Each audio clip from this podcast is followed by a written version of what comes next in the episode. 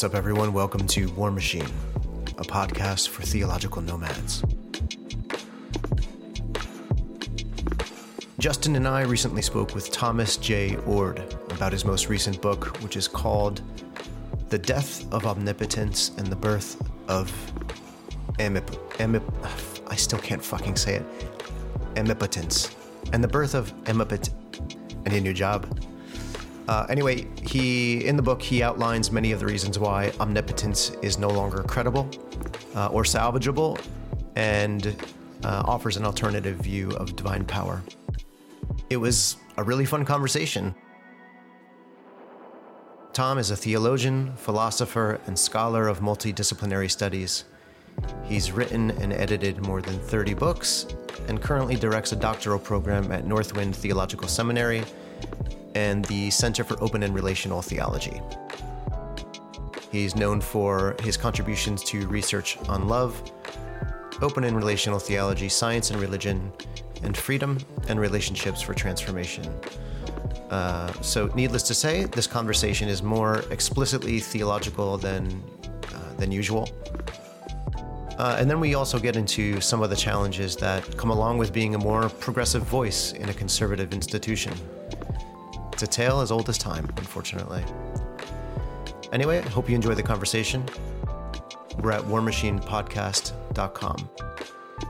And here's Tom Oord. Peace.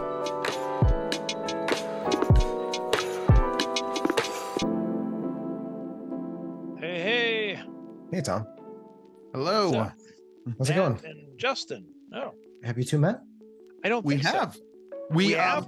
We have. I'm I'm I'm, I'm uh, working with um Joe Smith on a book. Oh, oh, okay. Yes. Yep. Okay. Sorry about that. No, no worries. That was many moons back. at, at some point, we are gonna finish that. We're getting close. I've even forgot the topic. What's the topic of the book you're doing with Joe? Mountains. Um, using mountains as a framing device for doing an intro to the Bible for basically for progressive Christians. Yes. Now that uh, that rings a bell now. Yeah, that could go along with the cloud of the impossible, the mountain, the mountain of something. Yeah. Yeah. So Tom, it's good to see you, man. Um, how was uh, theology beer camp? Good time. It was, yeah. Uh, it's the second time I've been, so I kind of knew what to expect. Although I think the audience was twice as big as last time, so lots Nice. of people. I was actually very pleasantly surprised. the The biggest surprise, the most enjoyment I had, was listening to Flamy Grant. I thought this was like a novelty act or something, and turns out she can sing. I was like really impressed. Okay. Yeah, I wasn't sure what to expect because you know Justin and I were initially supposed to go. Oh, were Uh, you? Oh. Yeah, and then you know some different things came up and we weren't able to. But um, yeah, I saw that she was uh she was added to the um to the roster, and I was like, "What, Flamy Grant? What is this?" And I had the same response you did. I was like, "This has got to be like a gimmick or something like that." so I'm I'm glad to hear that it was um you know meaningful in some way. Yeah, she's a good uh, lyricist, got a good voice, average guitar player, not bad, but not great.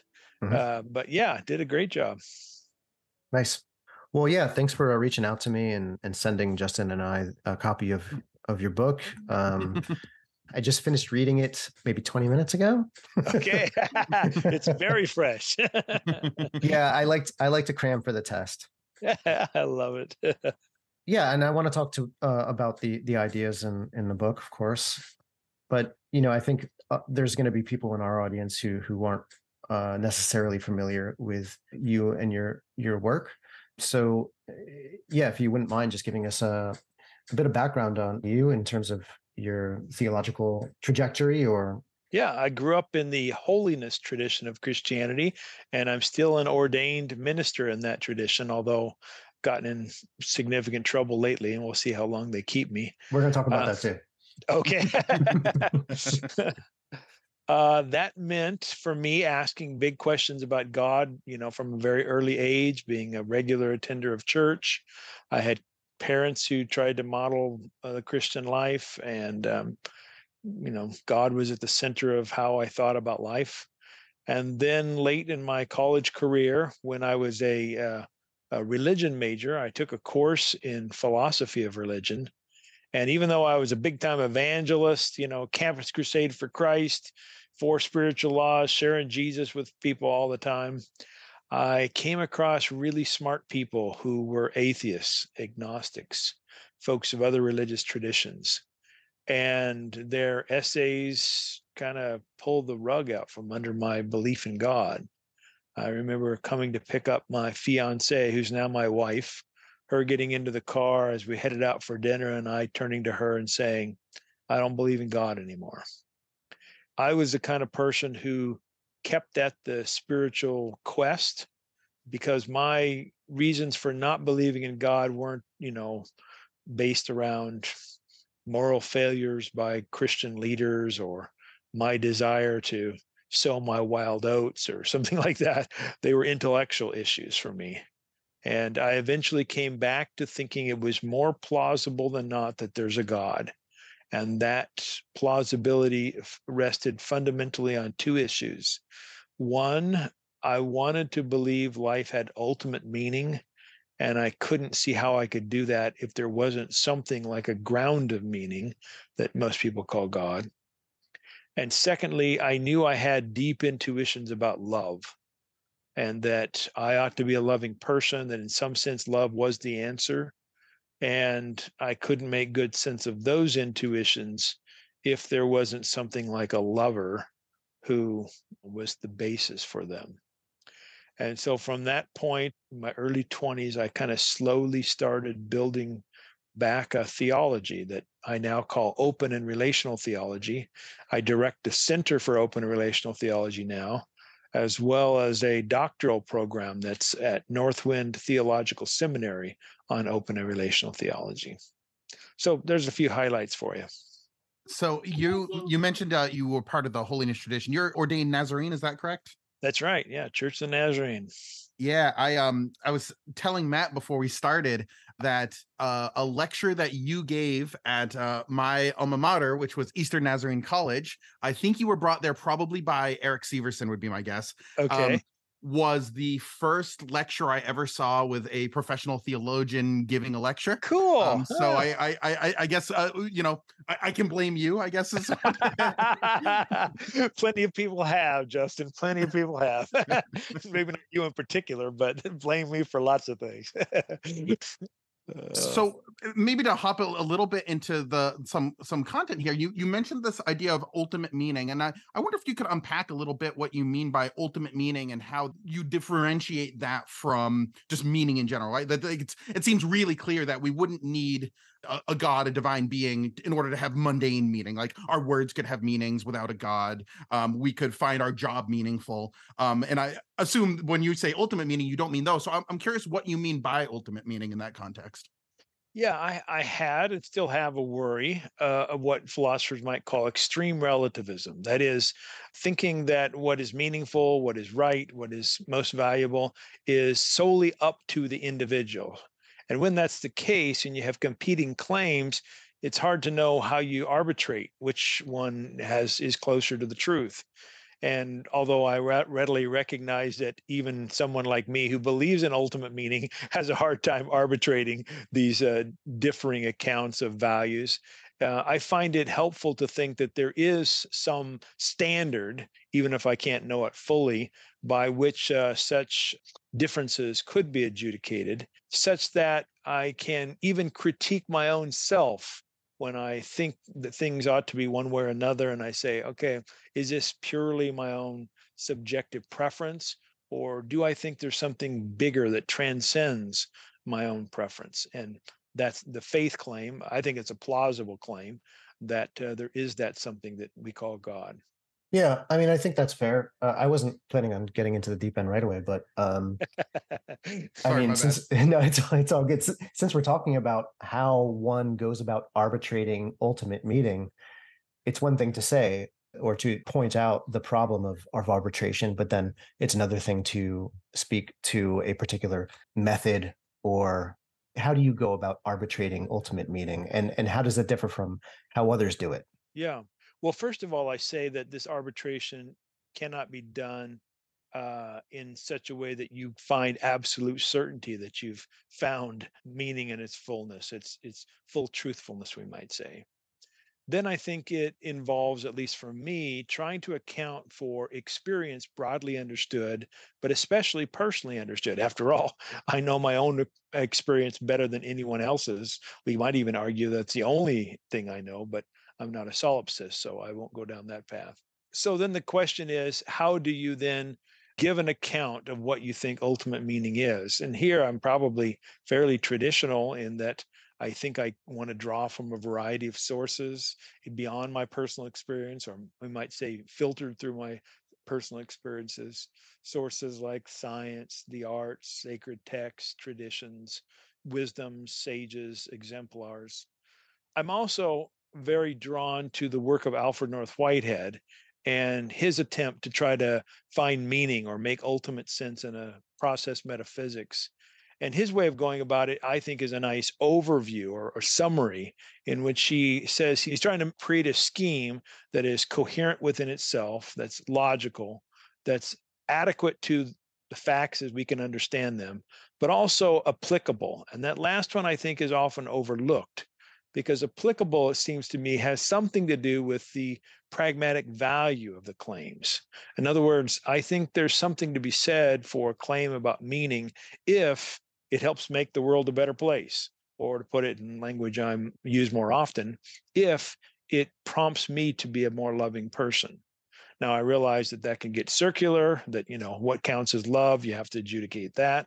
But those are the kinds of things I think we we're always in a speculative stance, bringing together as much information as we can, never coming to full and absolute truth, but making cases for the greater plausibility of things compared to other options.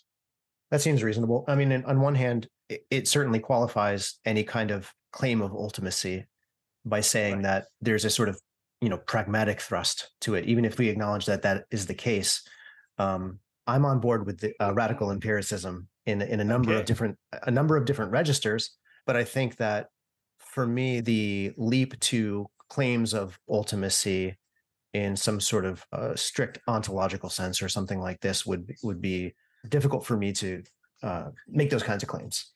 Yeah, it should be difficult for everyone. Mm-hmm. If by difficult we mean you know um, it's a task that we take on we kind of brought you here under the auspices of, of, of your new book, um, The Death of Omnipotence and the Birth of Amipotence. And I wonder if maybe to set the groundwork before we follow some of those tangents, if you could just talk a little bit about what is omnipotence and why is it a problem? Like, uh, if you could kind of set that kind of basic groundwork of your book for the audience. Uh, I define omnipotence in three ways, drawing from major figures, mostly in Christianity, but there's a few Jewish and, and uh, scholars of Islam in the book. And uh, the three major ways in which omnipotence is understood by these scholars, such as Augustine, Aquinas, etc., is that God is omnipotent if God can do absolutely anything, or omnipotent if God exerts all power that's ever exerted, or God is omnipotent if God is able to control anyone or anything. Now, the first one, that God is able to do absolutely anything, uh, as you know from reading the book, I show why that always has to be qualified. And even those who make that claim end up qualifying it and saying there are things God can't do. The second claim that God is the one who exerts all power is usually under the rubric of theological determinism and associated with people like John Calvin, although there's debates on whether or not he was really that. But anyway, it's the idea that you and I think we have power, we think we have freedom, we think creatures in the world exert power, but really it's God who's running everything. Those first two, I think, are um, less common today, at least amongst thinking people. Uh, think I guess that was that wasn't very kind. At least amongst intellectually sophisticated people. but it's the third one. God is omnipotent insofar as God is able to control anyone or anything. Now, notice I'm not saying God is always controlling everyone and everything. I'm just saying God has the capacity to control anyone or anything at any time. And that's the one I think has the most robust argument in favor of it, even though I want to reject it. So by omnipotence, I mean one of those three things. Oh, then I was supposed to talk about the problems, right? Yeah, yeah. So so laying those out, um, you know, that sounds nice. We've got big powerful daddy in the sky who can solve all our problems. Why would we not want this? yeah. Well, some of the problems are merely conceptual in the sense that saying God is able to do absolutely anything, philosophers and theologians have seen the problems with that from the get go. Just about everybody, except Descartes, maybe, uh, wants to say God can't do what is illogical. God can't make a married bachelor. God can't make one plus one equal 367. And then a lot, but not all, theologians have said there's some things God can't do because to do them would be to go against God's nature. So God can't do anything if anything includes uh, stopping existing or being ignorant of some situation, whatever and then I add on lots of other things that we could go into. So uh, the idea that God can do anything has lots of conceptual problems that have been noted for quite some time. The idea that God is omnipotent in the sense of exerting all power creates problems for understanding our own sense of free will and agency, as well as the free will and agency of others in our world. And it creates huge problems for moral responsibility if it's the case that we don't really exert any power but god does it all then every bad thing that happens is god you know caused by god. If you hate donald trump you have to suck it up because god caused everything donald trump did or joe biden or whoever. Um, so there's major problems there. I think most people have understood those. The third set of problems that i talk about in this book quite a bit uh, has to do with the idea that God could control others, not just free will creatures, but even, you know, cells and organisms. And it's been fairly common, especially in in recent, uh, you know, last let's say century or so, for theologians to give some kind of a free will defense for why creatures have freedom and why God doesn't prevent evil. And so they'll say something like, um, "Yes, there's evil in the world." Yes, God is omnipotent, but God is freely choosing to give freedom to creatures, at least complex creatures. And God chooses, at least most of the time, not to control those creatures. People who offer this argument will sometimes say God controls all the smaller entities of reality. Um, this fits nicely into views of miracles, for instance, in which God occasionally intervenes to control a situation to bring about some result. There's lots of problems with that approach, though. And the one that I address most in the book is the problem of evil. And that is if you say God has the real ability to prevent the genuine evils of the world, and if you say God is perfectly loving, you have to wonder why God doesn't stop the crap that we endure uh, the genuine evil, those things that make the world worse than it otherwise might have been. There are many problems, but that's probably the most obvious to most people. Yeah. I mean, a lot of what you're saying resonates with me as someone who grew up in the church and really became aware of I guess I didn't have the vocabulary at the time, of course, but became aware of theology when the question of theodicy came up when I was like 10 or 11 and this is obviously intimately related um, to the question of omnipotence. Right. Um, and so I think you're right. I mean, I think omnipotence is, is a terrible theological mistake. Um, it's ethically disastrous, but it's also the very much the understanding of God that most people have. That's right. Um, which is hard to uh, kind of pull apart on one hand and maybe we can talk more about uh, what the implications are that of that are. But why don't you go ahead and um, give us your alternate, well, your alternate proposal to okay. omnipotence? Yeah, before I do that, let me uh, agree with you that most people think of God as omnipotent. And not only most just sort of regular people on the street, most scholars, most Christian philosophers. In fact, when this book came out, I had several friends who are uh, Christians and philosophers, you know, give me reasons why we should, they want to keep omnipotence. They agreed with my criticisms, but the word is so valuable to them that they want to stick to it. and you know maybe define it as maximal divine power or something like that, uh, which I think says something interesting about the power of words in our not only present day psychology but in the tradition. I, however, think we ought to get rid of the word. I think it's unsalvageable. And so I propose an alternative, what I call amipotence. AMI is the prefix in Latin for love, potence for influence or power. So my proposal is that we should think about God's power as the power of uncontrolling love. And I write a great deal about what that means in terms of putting love logically prior to power in God's nature. And that's a sophisticated way of saying we should understand what God is able to do from the lens of God's love rather than trying to make the the two attributes equal or you know starting with power and then trying to figure out love which is what I think most uh, at least people in the reformed tradition do. And so the proposal is that if God's uh, love is inherently uncontrolling, then whatever we mean by God's power, it cannot include the ability to control creatures or creation. And then, of course, that's going to be very convenient for me as I go to try to address the reasons people don't believe in God, including the problem of evil, because then I can say, well, this God of love is active in the world is uh, active in your life, but doesn't have the power to control you or the circumstances, and therefore is not responsible, not culpable for failing to prevent the evils in your life or you see in the world. Yeah, not responsible. Uh, and this is something else you you address in the book a couple times.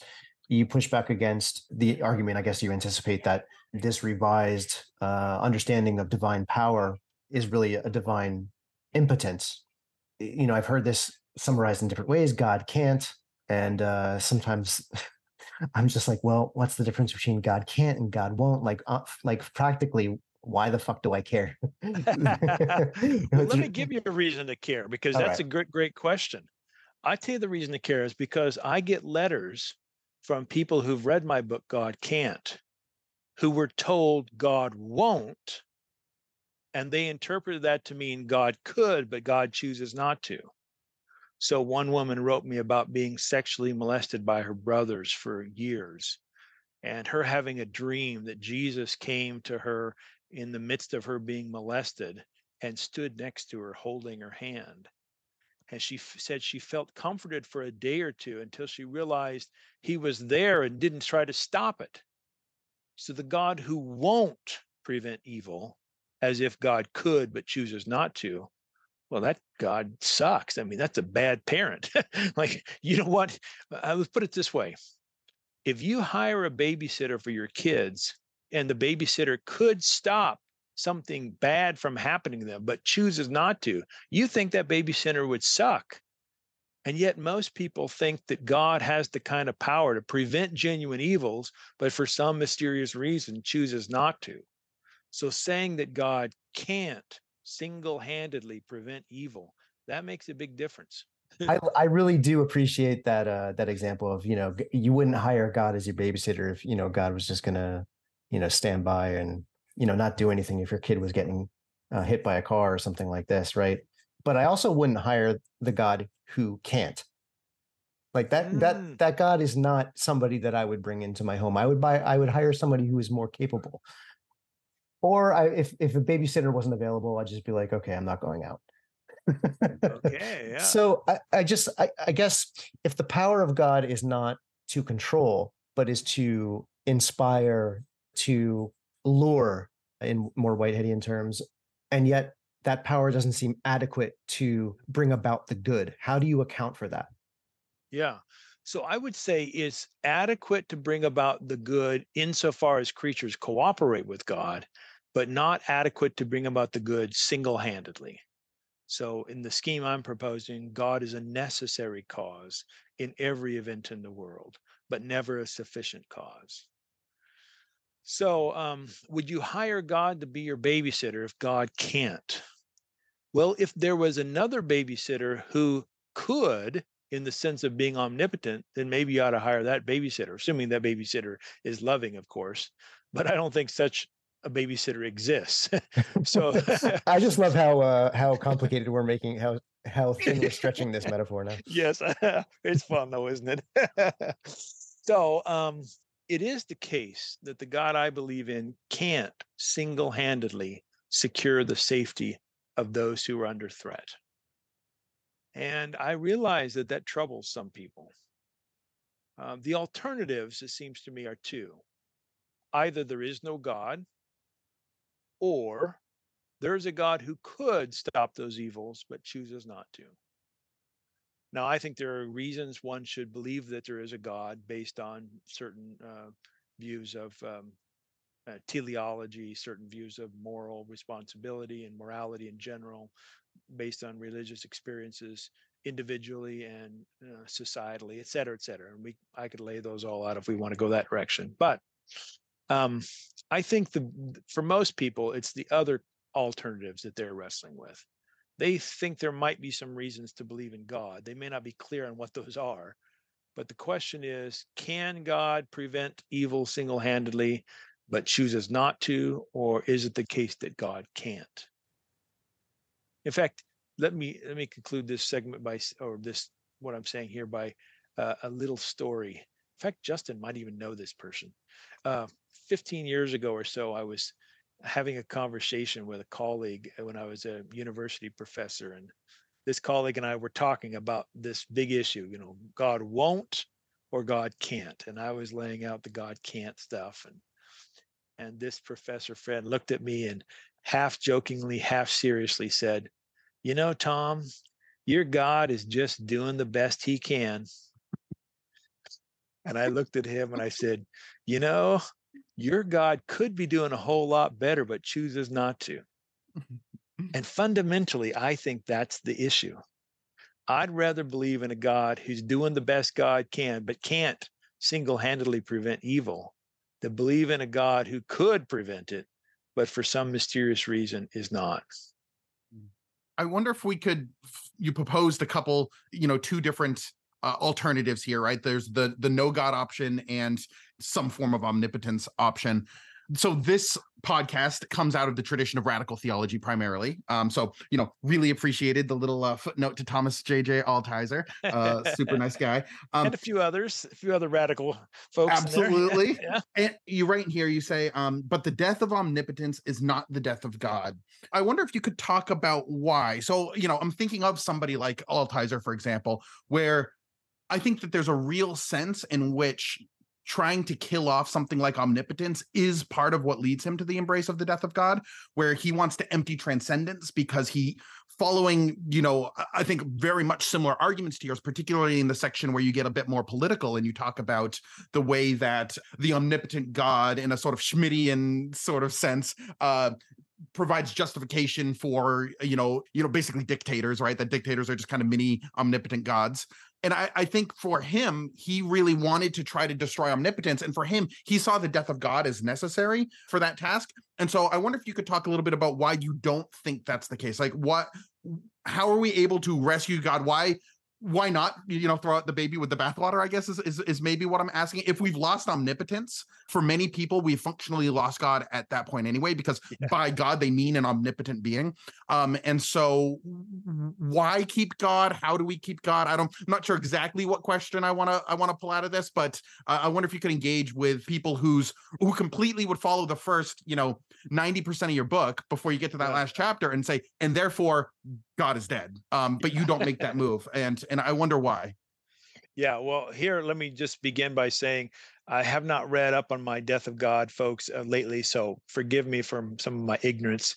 But as I remember from reading Hamilton, Altizer, and those folks, the phrase "death of God" could mean many things, and for some, it seemed to me to mean uh, the death of the traditional God or the tr- death of the conventional God, uh, not necessarily absolute atheism or something like that. And I think and, Altizer, I think, would be a real good example of that perspective. Yeah. yeah. So in, in in the sense of uh, you know getting rid of the classical God or the God of conventional God, this book is doing that in spades, right? Because I'm getting rid of at least omnipotence, and you know my views of omniscience are, are not uh, standard. My views of uh, God's love is not standard. So the vision of God I present, I think it actually matches Scripture better than the conventional God. So I'll, I'll, sometimes make a biblical claim for this God, but it's not the God of classical theism. And it's not the God, as you rightly point out, that most people think of when they say God. Mm-hmm. So then the question is, why have an alternative? Why not just go the absolute atheism route?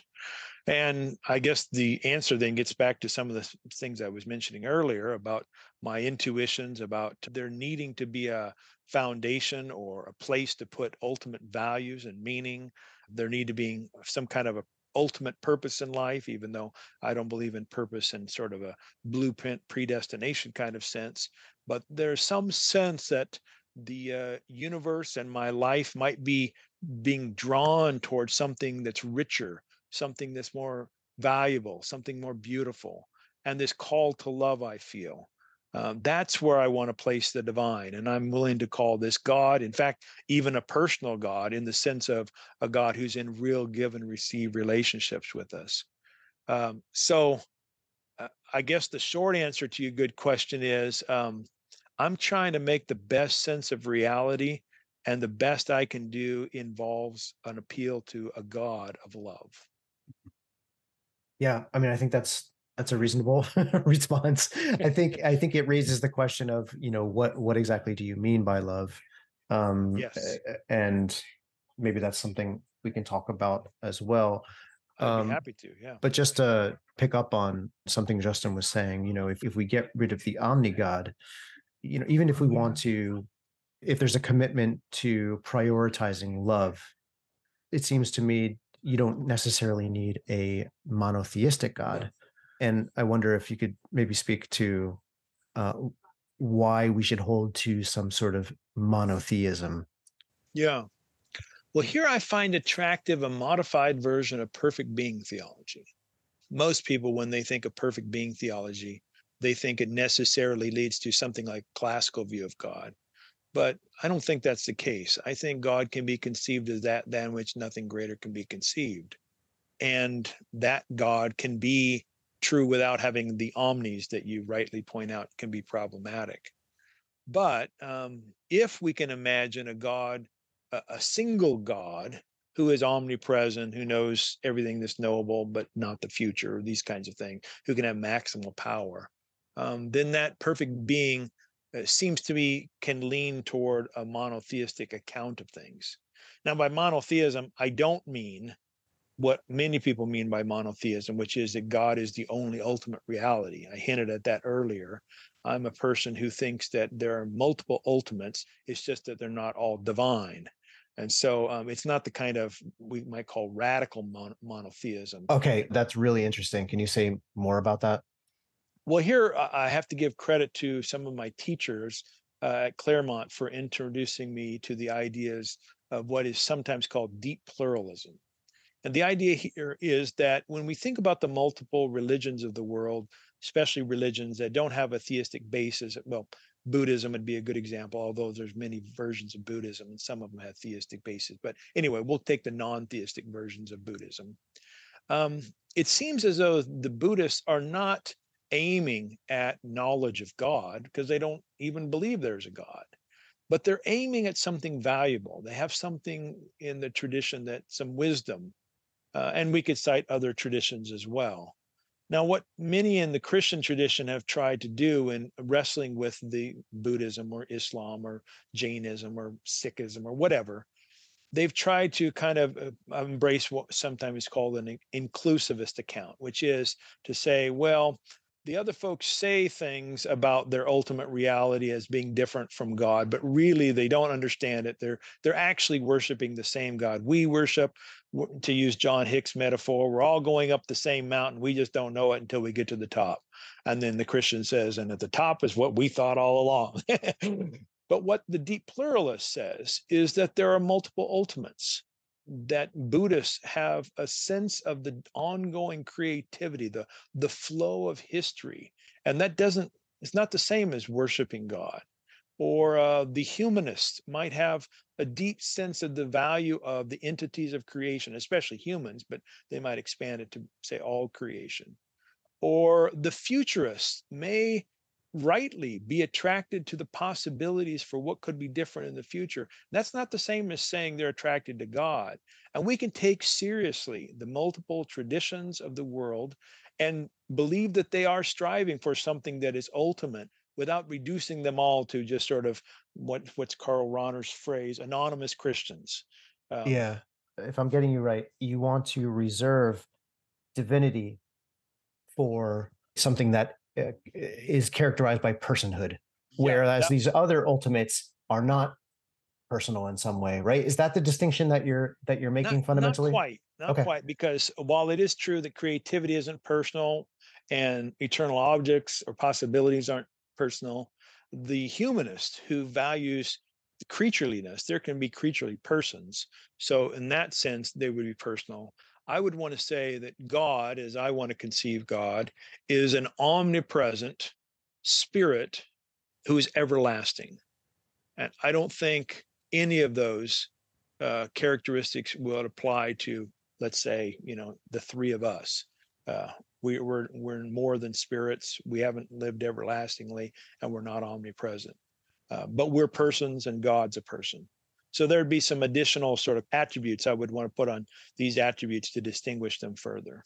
Oh, I'm sorry, that I would want to put on these ultimates to distinguish them further so one thing that I've noticed, you know, you reject omnipotence, but you've talked somewhat positively about uh, omnipresence. You said you have a sort of ambivalence with, you, you, know, divine knowledge, things along those lines. One that hasn't come up, but that I'm really curious uh, for your thoughts on is immutability. Uh, ah, is something yeah. that running through this, I couldn't get a good sense whether you're kind of going the process route, which is largely, at least most process people I've read or worked with, um, pretty much abandon immutability, sort of the way you do omnipotence, or do you have a, a sort of a different approach in mind? How does how does change function at the divine level in your um, in your theology? I think God is immutable in God's nature, but mutable in God's experience. So I call this God's experience essence binate. So I think God has an everlasting, eternal nature that is unchanging, unaffected by anything. But God is also an experiential being and everlastingly experiencing. And that experience is affected, does change moment by moment. I call that God's essence experience binate and how do we not end up with a, a, sort of a schizophrenic god in a certain sense right? Yeah. Uh, in the sense of there's the part of god that you know feels the suffering has that experience and then there's the part of god that is sort of protected bracketed away from the the sort of mundane experiences. How are these these two pieces integrated in a way that doesn't end up sort of creating basically two two gods, right? Uh, almost an Arianism, right? Split You've got personality the... disorders. Yeah, exactly, exactly. Yeah, yeah. Well, the way we do it is we don't say they're parts of God. We say, or at least I say, I'll speak for myself. I say that the immutability refers to an abstract essence, and the mutability refers to God's changing experience. So, to use an analogy that is not a perfect one, but I, I think you guys will get it the three of us have exchanging experiences. Who we are today is not who we were 30 years ago. But just for a moment, and I know this is controversial, just for a moment, let's say there's such a thing as a human nature. And that human nature applies to the three of us, has since whenever it begins, conception, birth, whatever you want to give it. But this human nature has remained unchanging while experientially we've changed moment by moment. We wouldn't say there are two parts of us, our human nature and our human experience. We would say our human nature is the abstract way we talk about that which makes us human, and our experience is the changing events in our lives that, you know, create the particular ways that we are human. And so the same analogy applies to God, although the analogy isn't perfect. I think God actually is one who has an eternal nature, and I'm Darwinian. I don't think you and I. I don't think there's such a thing as a human nature, but we could chase that rabbit if you want to. But you, I think you get the yeah arguing for. No, that's helpful. I mean, I, uh, as I understand it, within a sort of more Whiteheadian scheme, and I'm not accusing you of being a Whiteheadian, you know, God forbid, but um like god is a is a creature so if if creatures are subject to change, why wouldn't God be subject to change? And it makes me think of just in, in terms of a sort of maybe a helpful differentiation would be between sort of a genetic account and a phylogenetic account or something like this in terms of the divine. Yeah, I like that. Yeah, I wouldn't want to say God's a creature, although Whitehead does say that. Mm-hmm. Um, and for me, I don't want to say God's a creature because I want to reserve the word creature as something that's do about a, a entities that have a beginning and end. And I think God as a person has a series of divine experiences that are everlasting. But anyway, when hmm. Whitehead's talking about God as creature, he's making the kind of point you're you're wanting to make there about there being similarities between God's experience and our experiences. So we've moved into this creator creation um, you make a really interesting passing note on page 56 you say god never exists without creation I think is maybe one of the more radical claims I think you make in the whole book. In some ways, I think that's more radical than rejecting omnipotence, but I think it'd be so easy to skirt past it. Um, I, I had a couple of possibilities because you don't really unpack it in the book. So I was hoping to to sort of see where you wanted to go with that. And so I was wondering, you know, are you advocating a divine genesis or which it seems like you're not, um, based on what you were just saying. Um, so are you advocating in some sense the eternality of creation or at least the eternality of like a primordial matter in a way like Catherine Keller would talk about it? What what exactly do you mean by that claim that God never exists without creation? Yeah, I've written about this in other books, and maybe I'll, I'll send you something longer after we're done here so you can get more of the details of my argument. My argument is similar to Catherine's, um, but I make some changes, some some explicit language she might not like, so I won't say it's the same as Catherine's. My argument is that God has everlastingly been creating that which is other than God in relation to what God created previously.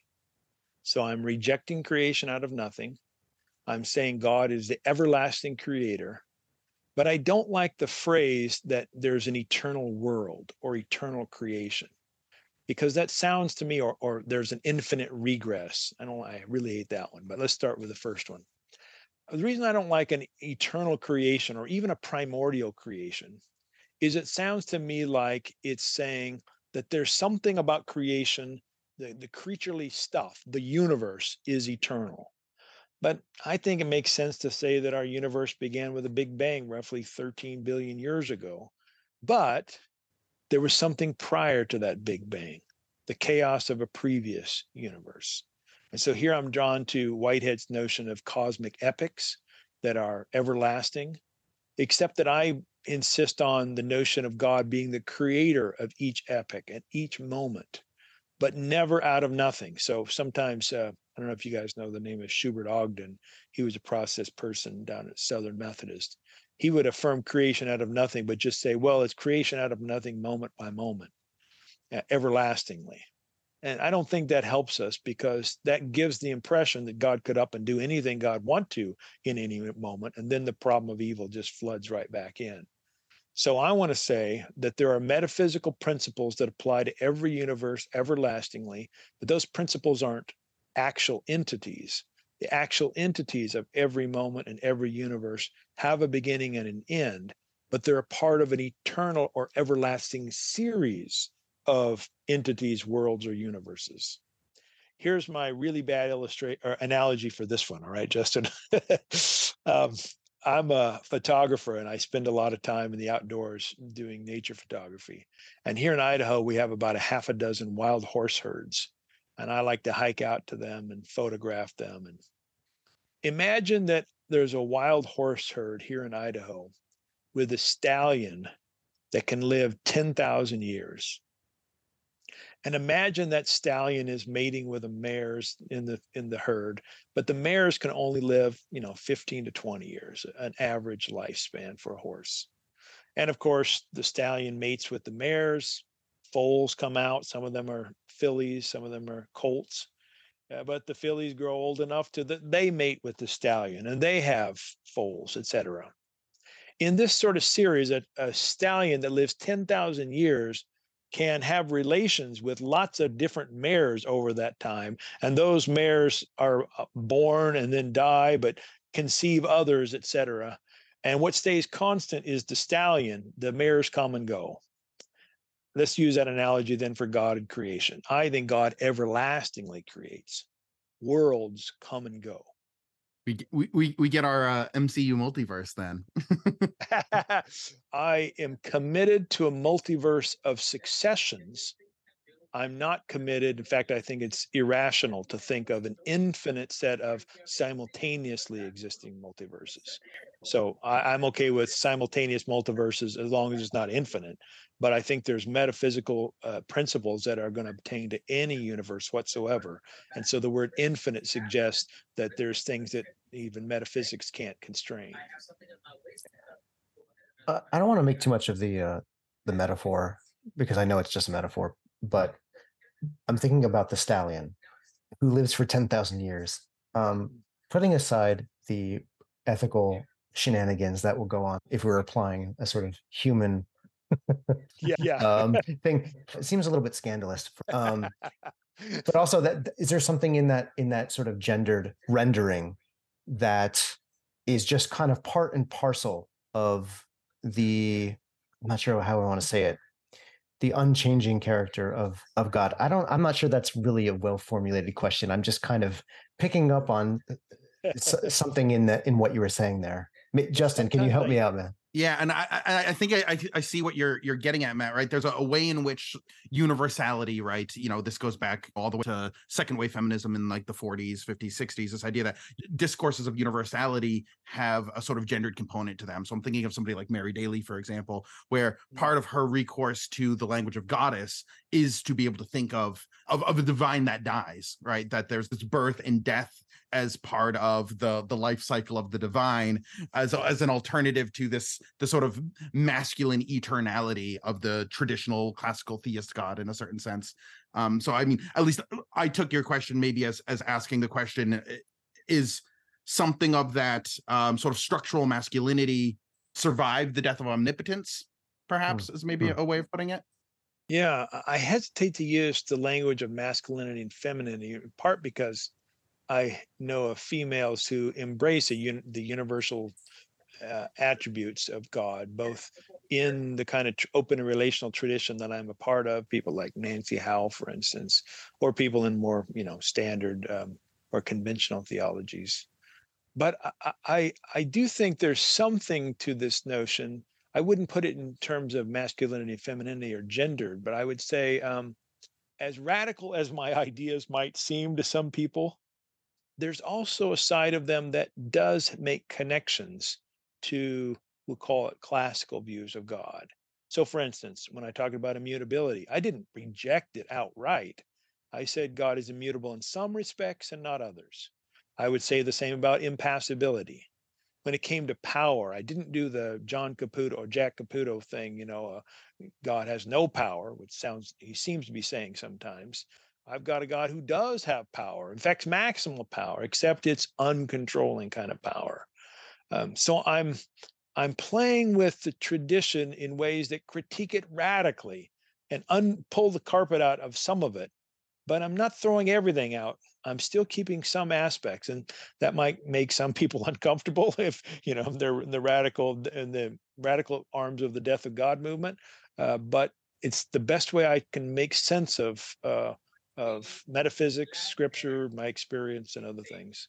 Yeah, no, I appreciate it. I mean, it makes you a slippery little devil. angel, angel is what you meant to say.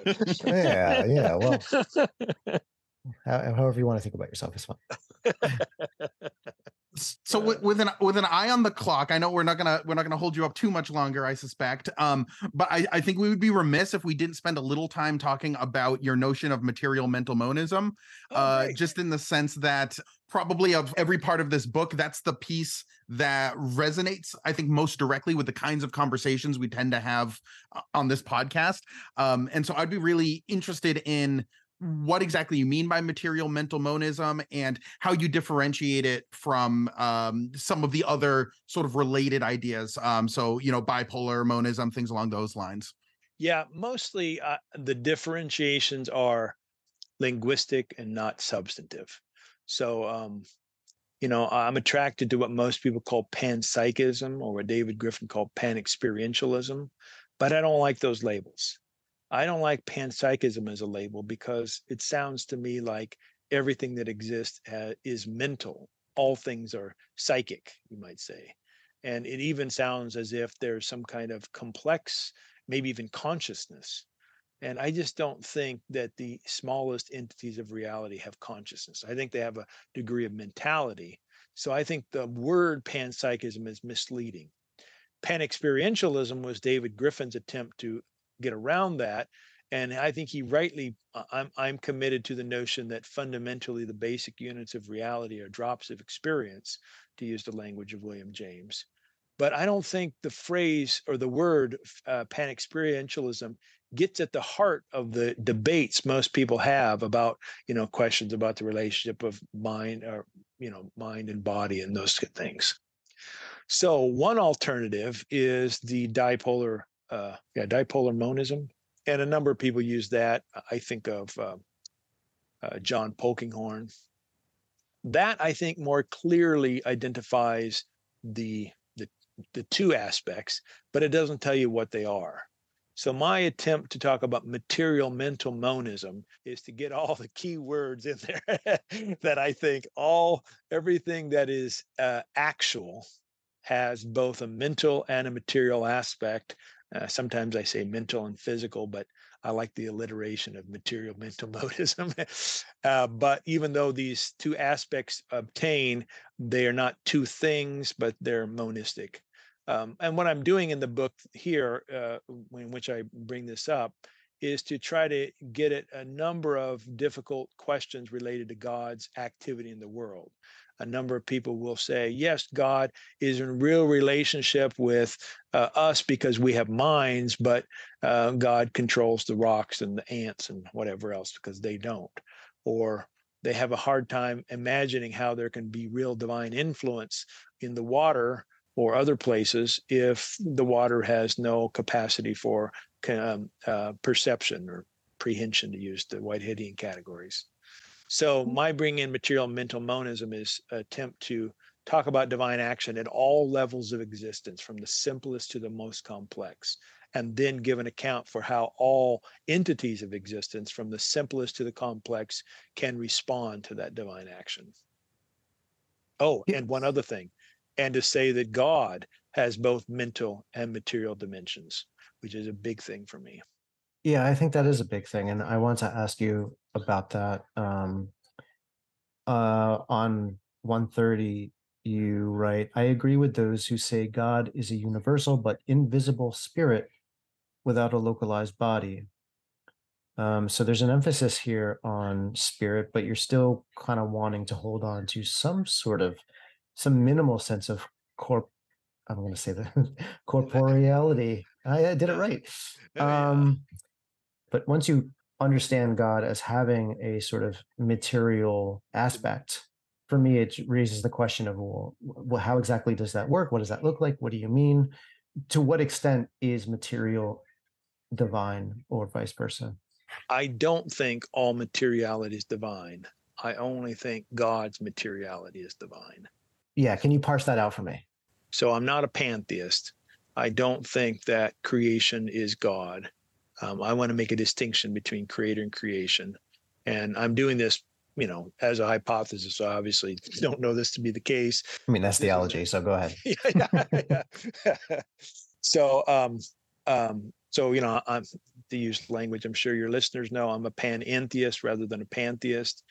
I think that there is a being who is a universal spirit, who is God, and I call that being divine. But I don't think any of the rest of us or the whole universe is God, so I don't call that divine. Um, oh, now I forgot what your first part of your question was. Uh, oh, oh. Um, so, one of the issues that I was working through as I was writing this book is how I want to talk about God as a universal spirit that has a material dimension. Because as you rightly ask, point out in asking your question, most people think of those as incompatible, right? most people think of a spirit as not having any materiality. Um, so I begin to imagine what aspects of existence that we would all probably accept as not divine, if you know, unless you're a pantheist, uh, would accept as um, material, having material dimensions, but not perceptible by our five senses. And things came to mind like air. You know, we don't see air, but probably most people would say it has a material dimension. It's got hydrogen oxygen in it, right? And that seems to have materiality. Or maybe um, maybe this isn't as good an analogy, but maybe a scent. If you smell the something cooking, you might not see that, but you probably think there's a material dimension there that somehow is being perceived by your nose.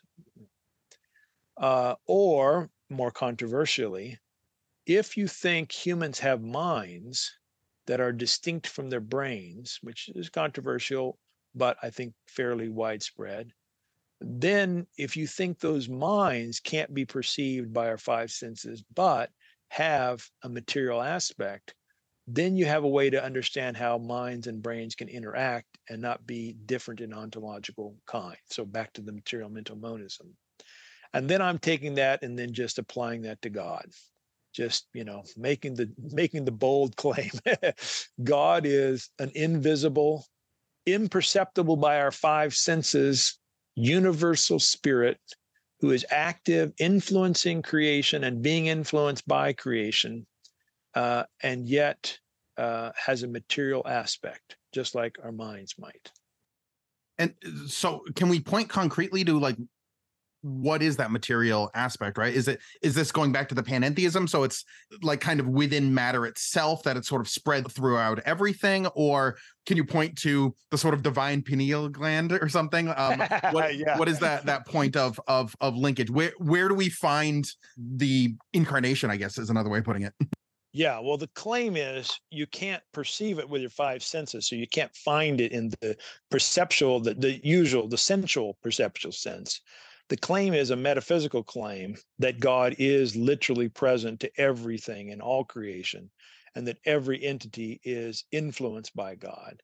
There wouldn't be a particular aspect of, let's say, a cell that has the pineal gland of God. rather, it's, it's, it would, it's, not the Higgs boson. that's right. Yeah.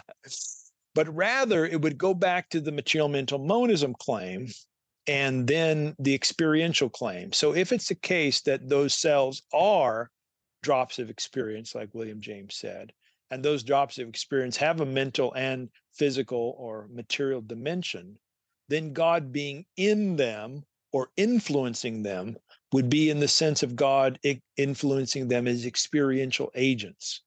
So, just like right now, I am in both of you because I'm influencing you as we have this conversation. But there's no pineal gland in the back there that I'm entering you. I'm in your experience moment by moment. So the claim would be that God is a universal spirit of love, is in all creation, influencing all creation because all creation has an experiential dimension. And and is it that not to make too much of this, but you since you said you're in us, um, are you in us to the extent that um, I allow you to be in me, and in in that sense, uh, I I have gone beyond a sort of privative mode, um, and yeah. therefore I'm I'm participating in the uh, the whatever in the Oordiness of this conversation. yes, you are. Um, I think there's limits to uh, how much you can keep me out. So I believe in an interrelated universe and that you and I are inevitably affected by others. But we do have some degree of, um, of constraint. So if right now you're just tired of being influenced by me, you hit the end thing on your Zoom account, all of a sudden my influence of you is diminished significantly. Uh, so you have some choice, but you don't have any choice in being influenced by something or someone. That's just the nature of what it means to exist. To exist. To exist. To exist. To exist.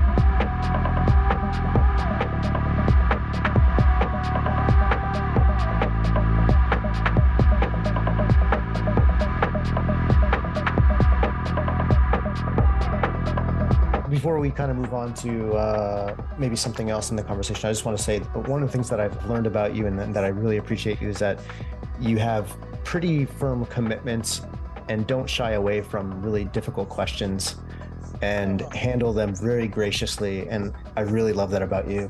Oh, um, thanks a lot, man. I disagree with you. um, I wanted to ask you about something maybe that's a little bit more personal. And, and it's something that, frankly, I don't know a whole lot about, but I've heard that within the Church of the Nazarene, you've, you've had some difficulties. Um, and in fact, um, if I'm getting this right, yeah. have been had charges of uh, heresy lodged against you. Is that is that correct? Yeah. Um, is this a sensitive subject? Should we not talk about it? No, we can talk about it. I, I, you buttered me up by saying that I'm very upfront about my views. Now I can't, you know, back down. no, I wouldn't back down anyway. Um, yeah. So, uh, really, the best way to talk about this is to tell a story, I guess. Okay. Um, in 2014, 20, 2013, 2014, the president of the college or the university that I was working at put me through a theological trial he was getting complaints from people and he had reasons to want to get rid of me because for his own agenda of on things. And i had to answer 66 questions that he presented to me based on uh, what people had given to him et cetera and wrote a long document and then went uh, in front of what they called an investigative committee which i think of as a trial two individuals. They laid out my case i made my arguments they came back with their verdict and their verdict was there's some things that we you know don't agree with but they didn't call me a heretic. They said you know we have questions about things but close, close one. Yeah. Well it turns out the president it wasn't good enough for the president. So the president called me into his office in uh, the spring of 2014 and said um, you know i'm going to get rid of you uh, unless you want to go to another trial uh, you're you know you need to find another job. And basically gave me a choice either another trial that the local district superintendent was apparently going to bring about or uh, i find another job. So i thought about it for a week talked to my wife and came back and said bring it. I'll take a trial. And started preparing for that. Um, went into that summer thinking the trial would be that summer. It never developed the uh, president brought me in just before fall saying, well, I guess we are going to have you teach. So I went that whole year, never find almost the whole year. I went to uh, April 1st of the next year, waiting for a trial. On April 1st, I received a note from the president saying that I'd been let go. And the reason he gave was a reduction in enrollment. And everybody knew that was not really the case. For um, the faculty of my university uh, met, and because of this and some other things, gave him a 77% no confidence vote within about two weeks of my being laid off. And within another two weeks after that, he resigned from his position.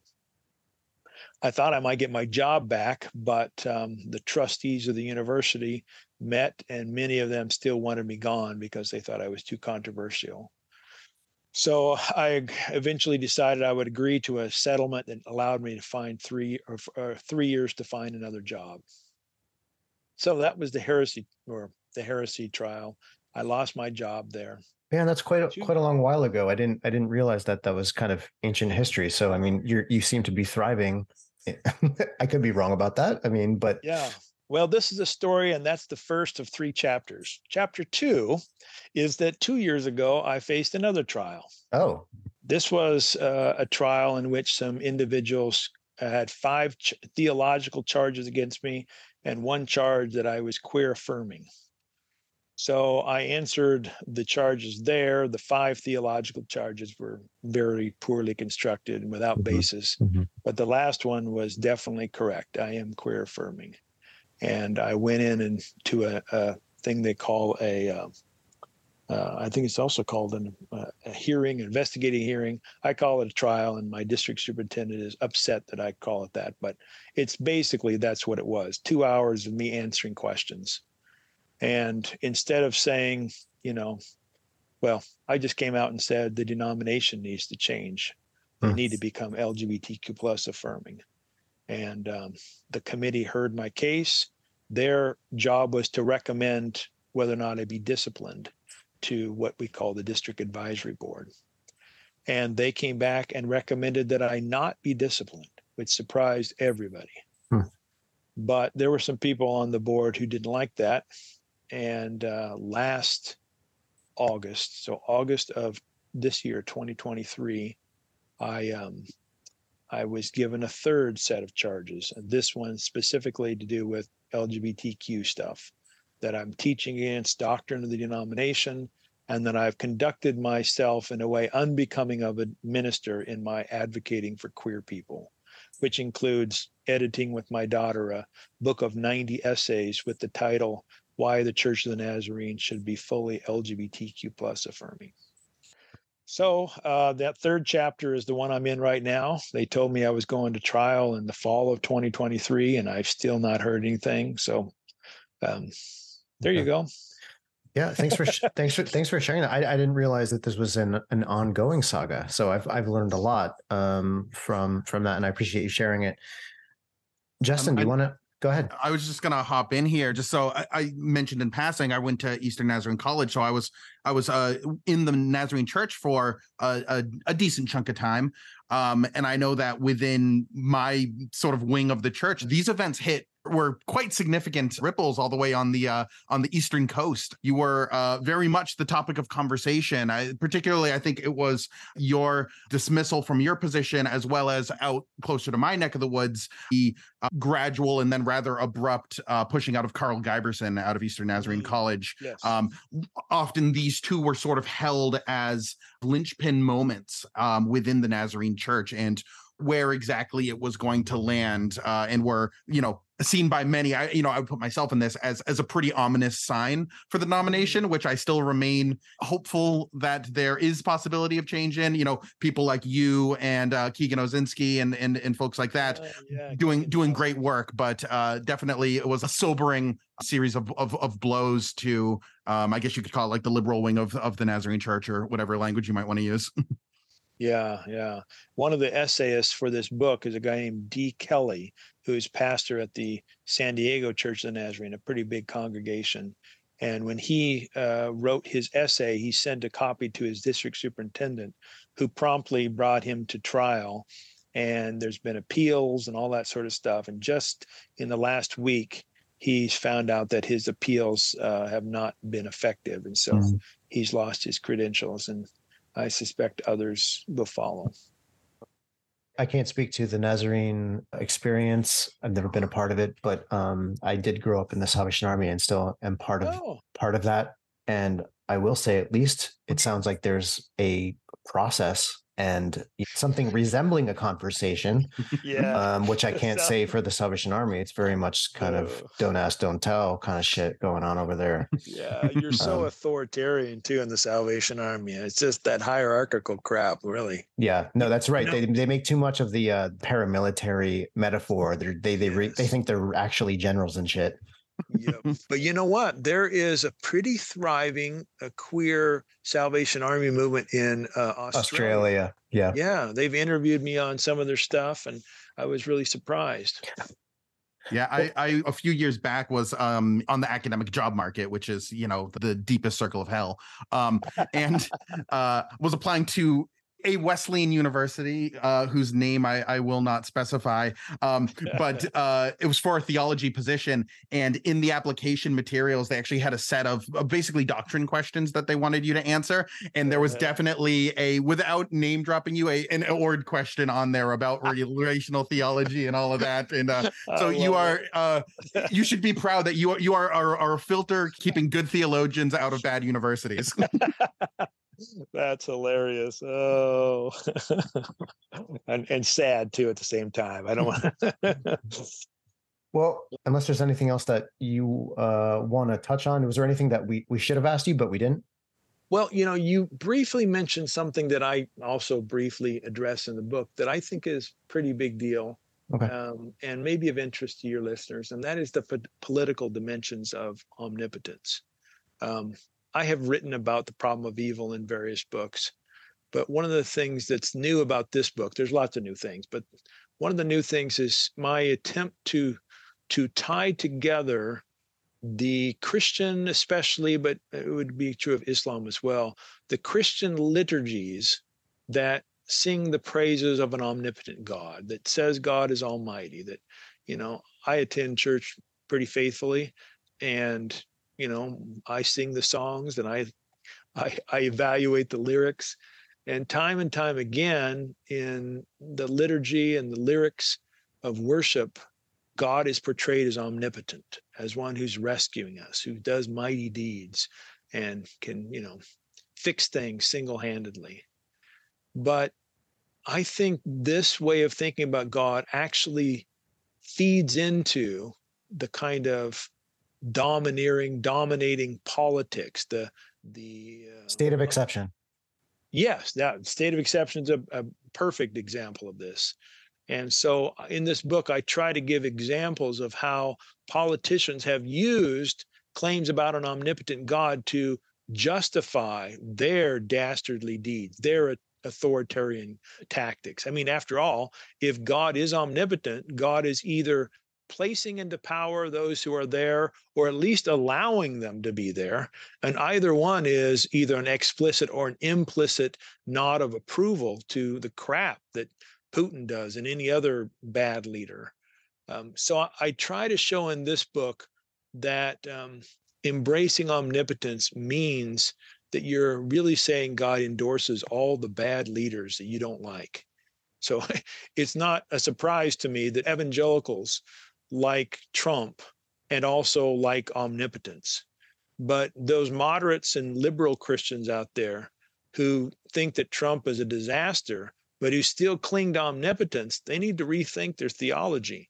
Uh, if you really think that God doesn't want Donald Trump in the White House or any other person, but we'll just pick on Trump for a second, um, then you ought to give up omnipotence and have a more consistent theology. I think that's absolutely true. And I think it, it kind of works in the inverse, right? Where having conversations with my father, for example, who's, you know, very much conservative, will make minimally um, theological arguments for uh, uh, justifications for uh, Trump, but then will will not apply the same logic to other uh, administrations. Yeah. So it goes both ways. But I think you know, as Tad DeLay and others write, hypocrisy is the point. yeah, yeah. I'm tired of this is me complaining now. So maybe this is not Go the ahead. best way to end the interview, but You've earned it. You've earned it, Tom. I'm tired of hanging out with my Episcopalian, Anglican, Presbyterian, liberal Christian friends who, you know, say all kinds of crap about Trump, and rightly so, but then mm-hmm. want to insist that God is omnipotent. And I just think, come on now, think this thing through. Give up on that traditional word about God's power. You can still believe in a God yeah. who got who does stuff, but just give up on omnipotence, and then you'll have a more consistent politic. Yeah, I think it's important that we teach more Schmitt in, in the church, just so we can kind of unpack all of that sort of stuff. Yeah. Um, well, Tom, thank you very much. It's always a pleasure speaking to you. Uh, I'm looking forward to seeing you uh, again at some point. Is there anything that you want to leave our listeners with? Um, anything that you're up to, uh, or uh, events that you want to let people know about? Any of that kind of stuff? Yeah. Well, first of all, thanks for the conversation. I've really enjoyed it. It's gone directions that most conversations don't go. So thanks to both of you for that. Uh, events that are going on, man, I've always got stuff going on with the Center for Open and Relational Theology. But given the crowd that uh, to your stuff, um, Tripp Fuller and I are doing a 10 city speaking tour online class and book called God After Deconstruction. And our first tour stop is with Catherine Keller at Drew. Uh, it'll be February, I think it's 9 and 10 of 2024. And um, there'll be mm-hmm. information coming out in various places. Uh, actually, by the end of the week, that should be available. But I would like to, there'll be another one in Denver in, in April, and then we'll be going around the country Uh, so, folks who care about uh, deconstruction, like Catherine Keller, that February event might be perfect for you. That sounds great, and I'm glad I asked the question because I, you know, I only live like 20 minutes from Drew. so okay, I, yeah. I, I would well, love John to. John is also going to be there. Do you know John? Oh, fantastic! I, you know, uh, I don't know him personally, but I know of his work, and also seems like a great guy. Yeah. So I'd love to come over there and, and uh, say hi. Good, good, good. Thank you so much. This was a real blast. Good. I enjoyed it too. Thanks to both of you. Thanks, Tom. Have a good one.